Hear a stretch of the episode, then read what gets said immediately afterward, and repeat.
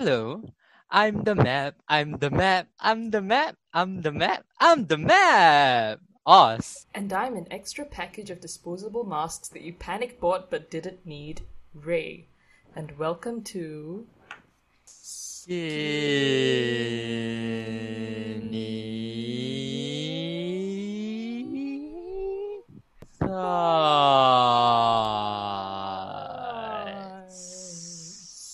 Where skinny thoughts share skinny thoughts. Welcome back to the season where we're reviewing the episodes of RuPaul's Drag Race All Star Season 5. This week, Episode 7. So the queens have just voted to eliminate Alexis Mateo the previous week. And as the lip sync assassin, Roxxxy Andrews beat out Miz Cracker. It's revealed that Cracker had chosen Alexis's lipstick as well, so she would have gone home anyway. I think Alexis can be proud of herself knowing that she survived three vastly different seasons of the show and hasn't placed lower than fifth on any one of them. That's certainly no mean feat. But it's a shame that India's words from episode 5, there we go again. She's not even here and we're still talking about her. Put enough doubt in the girls' minds to vote against her, regardless of whether they were true or false. I think Alexis would have made for a fierce top four if she was still here, although this lineup with Blair is still extremely strong. That is true. I think, unfortunately for Alexis, the social game just messed her up too badly. All the seeds of doubt planted by India were just too stacked up against her, as well as other things, right? Such as Shea's ever present suspicion of her all the way back from the week two vote.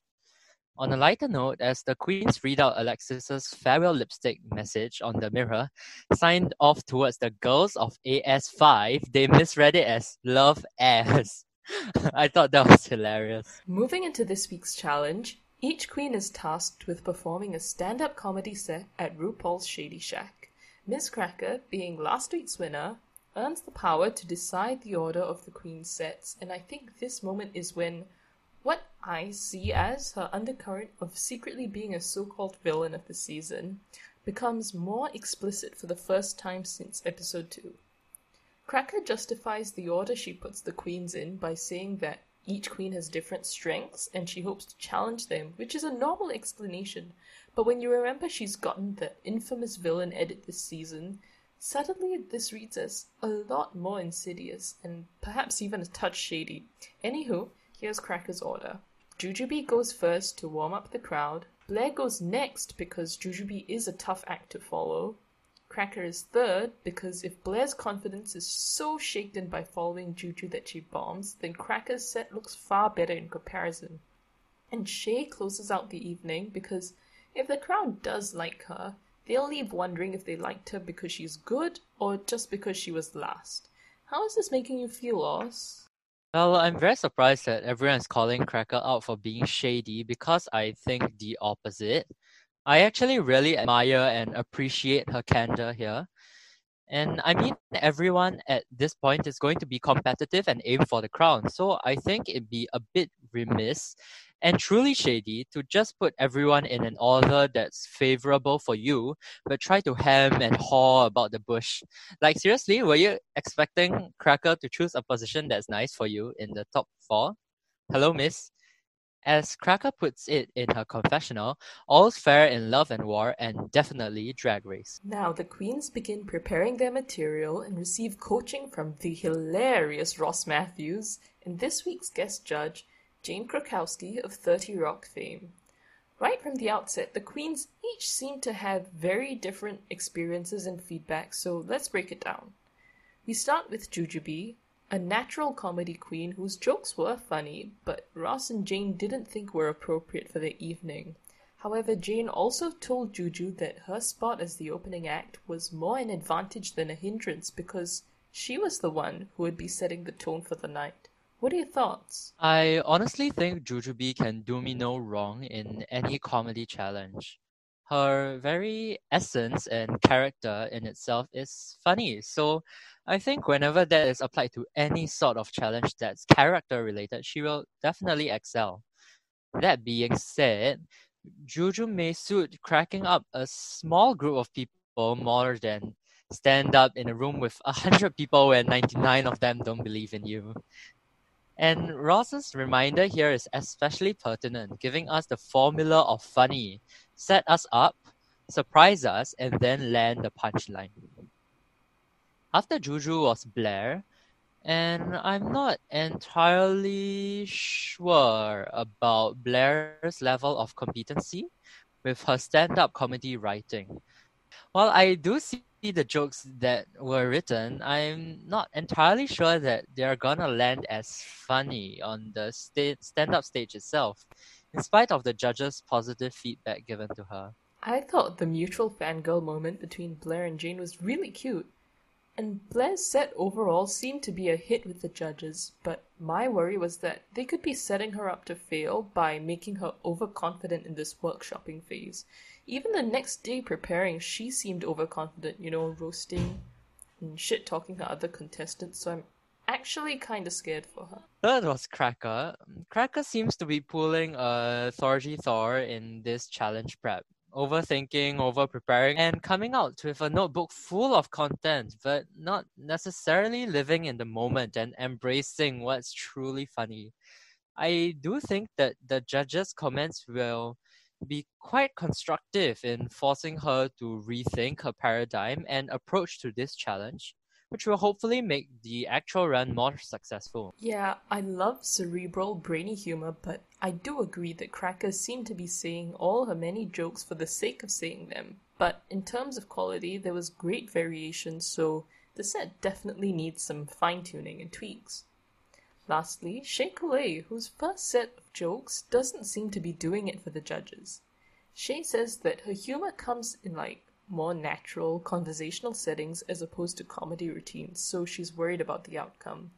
Even watching her the next day preparing for the routine, she focuses her attention on preparing her admittedly gorgeous red ball gown instead of her jokes because she said, If I'm gonna fail, I might as well look drop dead gorgeous.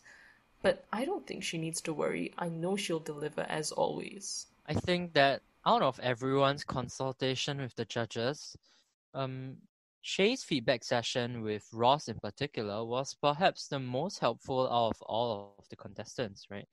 Suggesting to her that she can use her harrowing experience at the season 9 finale as the butt of comedy to help everyone and even herself laugh. I thought his direction was really interesting and indeed constructive for her. So hopefully that will be a good direction for her to take to improve her showing in the actual challenge. And now going into the comedy challenge proper, we begin with Jujubee. I think Juju's set here was rather middle of the pack to me. There were some jokes that landed and some that, well, didn't quite land. But I think what was most regrettable about the set was that it didn't feel like a stand up so much so as a roast because it didn't have a central pitch or central idea to it and kind of felt more like a bombing game, right? Jumping from Ross to Michelle to the other queens. Yeah, and to add on, I think that's the thing about Juju's set. It felt more like a RuPaul's roast more than a stand-up comedy routine. So I honestly found Juju's set kind of disappointing because we know her to be so consistently funny, while this week was really hit and miss, to be honest. In a different perhaps smaller crowd, I think she'd have been better received, but unfortunately her jokes weren't doing it tonight. Following Juju was Blair St. Clair, whose set was a little rocky, to put it mildly. I feel like her jokes did well in workshopping, but ultimately flopped because her timing was off, mainly from her flipping her notebook so much. There are two fixes for this I think she could have used. Number one, memorize your script, or two, if you can't, then make it a character. For example, a lot of the jokes targeting Blair have to do with her being so young, so she could have said something like, I'm only 24 months old, so please be patient. My mommy just helped me write these jokes and I'm just learning how to read them. Or something like that, which would possibly make her awkward pauses in flipping more bearable and less of a flaw. Oh no, as Jujubee commented, Oh, I do declare this is a dumpster fire. Everyone's probably gonna start flaming Blair for her awkward, crinkly notepad flipping, but I think even before the flipping, her comedic timing and attention was a bit off already when she made eye contact with her notepad instead of the audience when landing her punchlines. And from there, it just went downhill, even down to her poaching of Shea's joke back from season 9. If you liked my performance, my name is Shea Coulee, and if you hated it, it's Nina Bonina Brown, right? So, yeah, dumpster fire is an apt way to put it, I guess. Up next is Miz Cracker. I really loved her performance, and I think we can safely say that it was the top of the week. Right from the start, I think by being obnoxiously loud and effervescent, I think she kind of shook off the crowd's tension and awkwardness from Blair's performance and got everyone to be comfortable enough to laugh with her. I like that her comedy went beyond simple jibes to Shea and Juju, but also had funny lines that poked fun at herself and at drag in general. And I think we didn't get a full picture of her set, but her set did seem to go along the direction of her initial pitch, which was a TED talk about what drag is and what her personal experience with drag is. So I really like that that overarching concept was brought to the stand-up routine. Hmm, I found Cracker's set was really laugh out loud funny, but again, calculated and meticulously planned, nothing majorly game changing or innovative from her compared to her past work. And in fact, her strategy of going after Blair seems to have worked perfectly because, as she correctly anticipated, Blair's set bombed so hard that Cracker looked miles better in comparison. Closing off the evening was Shea, who, for someone coming up with brand new material on that day itself, it was actually pretty good. Ultimately, kind of underwhelming though, because like she mentioned, she's more of a conversationally funny person than a stand up comedian. But separately, what is it with Ross and pushing her so hard to use her season 9 trauma for laughs? I'm glad she didn't make season 9 the whole point of her set, and she had a good variety of jokes overall. Mm, I think Shea's performance was not too bad as well, like you said. Probably at least on par with Jujubee's. I don't really have much to say for her set. She had well written jokes that were delivered quite well, and it was just unfortunate, and we could tell that she isn't as much a natural at comedy as Cracker is. And I think that difference was admittedly highlighted by her performance coming off right after Crackers. Yep, now let's bring it to the runway. Runway. Run, run, r- runway. Category is Ah Freak Out. First up is Jujubee. Toot. Toot is all I need to say. It's perfect with the spiky headpiece and the glittery tears on her cheeks and that gigantic campy chain she had draped around her. Utterly sublime. Yeah, Jujubee's outfit is definitely a toot as well for me. It's very well done with all the different patterns and pattern blocking. And I think the headpiece and the chain links are also interestingly freaky touches to the outfit. Very club kid and vivacious feeling. My only remark is that the outfit feels a bit off on Juju. It doesn't really seem to fit her persona very well. And I wasn't exactly sure of what the character of it was. Next is Blair St. Clair, who comes out in a black and white polka dot leotard with colorful muffs and puffballs all around her shoulders and limbs, with a skeleton mask and a long, thick tail on. Right, so she's kind of looking like this psychedelic Cheshire cat, as she says.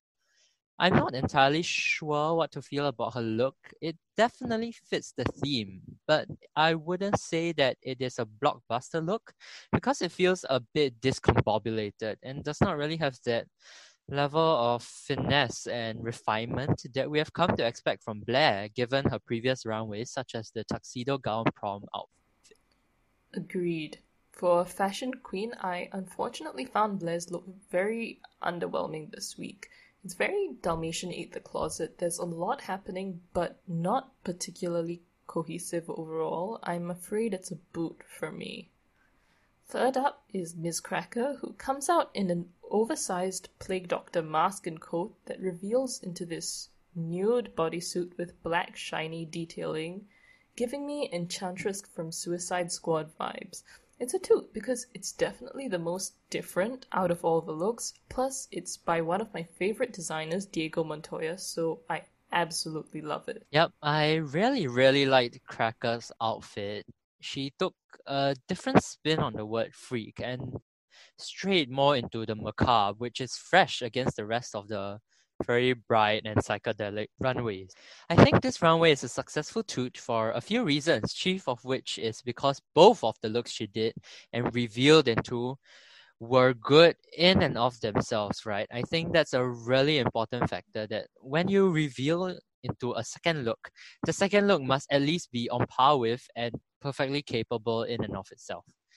And next, I also think that the concept was very good, going from a plague doctor surrounded by death to becoming an image of death herself, right? So this is probably my top two of the week.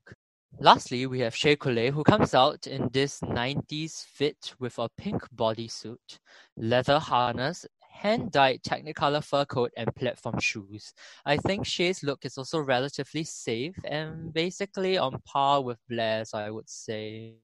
I don't have much to say about it, unfortunately. Same. At this point, it's already a given that Shea will be drop dead gorgeous no matter what, so I was expecting a touch more elevation of the concept, but I will say though that I absolutely loved Shea's makeup, so that's why it's toot, even though it's just a soft toot. Now, going into deliberation, the judges decide that for the second week in a row, Miz Cracker is the winner, while the remaining three are in the bottom. To be entirely, completely honest, right here, if I were in Cracker's position now, I think I will honestly be thinking, what if I pulled Shea's lipstick off my bra right now? Because we are literally literally on the last legs of the competition and she is such a big competitor. I think it will make total sense to get rid of her. So what what about you? What do you think? Yeah, right? Imagine if Cracker had that Manila moment like Naomi Smalls in All Stars 4 and just straight up eliminated her biggest competition and fan favorite to win. In other words, she or even Juju. But really, I think it's pretty clear by now who's actually gonna go home. Now, moving into the lip sync for your legacy. For the last time this season, our lip sync assassin comes on stage, and there's no more fitting ending than Kennedy Davenport, the dancing diva of Texas herself. Kennedy was fourth on season 7 and runner up on All Stars 3, and earned her reputation as a lip sync assassin through her high energy dance moves and stunts. Except those weren't there in this week's lip sync to the country song Fancy by Reba McEntire. Just a lot of coat flailing and not much knowing the words, especially on Kennedy's part. To be fair, it's a very vividly descriptive, but indeed very wordy, song. But it led to a pretty underwhelming lip sync on both ends because there isn't much you can do to sell a song like this the way you'd use, you know, stunts and dips to sell your typical club banger. If there had to be a lip sync tie this season, I think this should have been it. Yeah, Kennedy is known as the flip master who can do tricks and dips and flips and splits, but none of those were present today and I think it might have been because of the genre of the song being more country, as well as Kennedy's outfit being very flowy with like the cape coat and all. And I think unfortunately that worked out to Kennedy's detriment because those stunts and are her strengths. And delivering a lip sync with more bravado and control isn't, meaning that Cracker edged her out for this lip sync. In any case, Cracker wins the lip sync and she pulls out Blair's lipstick, meaning that Blair St. Clair is the one to sashay away. Unfortunately, this elimination was no surprise, but I'm really proud of Blair for making it almost all the way to the end in the crown. I think hers might be the biggest improvement of all the contestants this season from ninth place on season 10 to fourth here. So, what she did is really no small feat given how strong her competition was. I do think there were a couple of weeks where she could have won if this season followed that traditional All Stars format of having two winners each week. But sadly, that wasn't the case this time, and she leaves with just the reading mini challenge win from the first episode. I can tell how badly she wanted to stay, but I think she also probably knew that this would have been her time to go. She has so much to be proud of herself for. Agreed. We can safely say that Blair has had one of the best glow ups out of the recent Rugals, but unfortunately, I just don't think that the drag race competition is the environment for her to thrive in, and that her talents can probably be applied in much better contexts, like on a runway. In any case, that leaves Cracker, Jujubee, and Shea as our top three of All Stars 5. I must say that this was most likely the top three I would have envisioned out of our bunch of 10 girls. Well, at least I definitely pegged Shea and Cracker to be up there, but given Juju's strong record of being to the finale twice before, I guess there was no way to count her out all along. Same here. This was the exact top three I saw when I first found out the cast, and I think it's a very, very close fight that will all depend on what happens at the finale.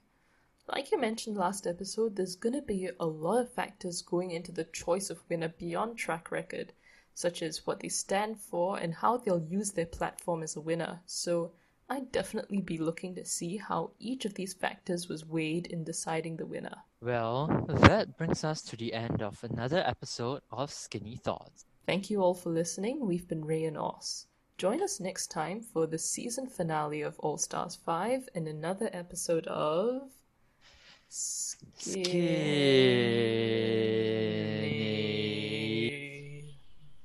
Thoughts.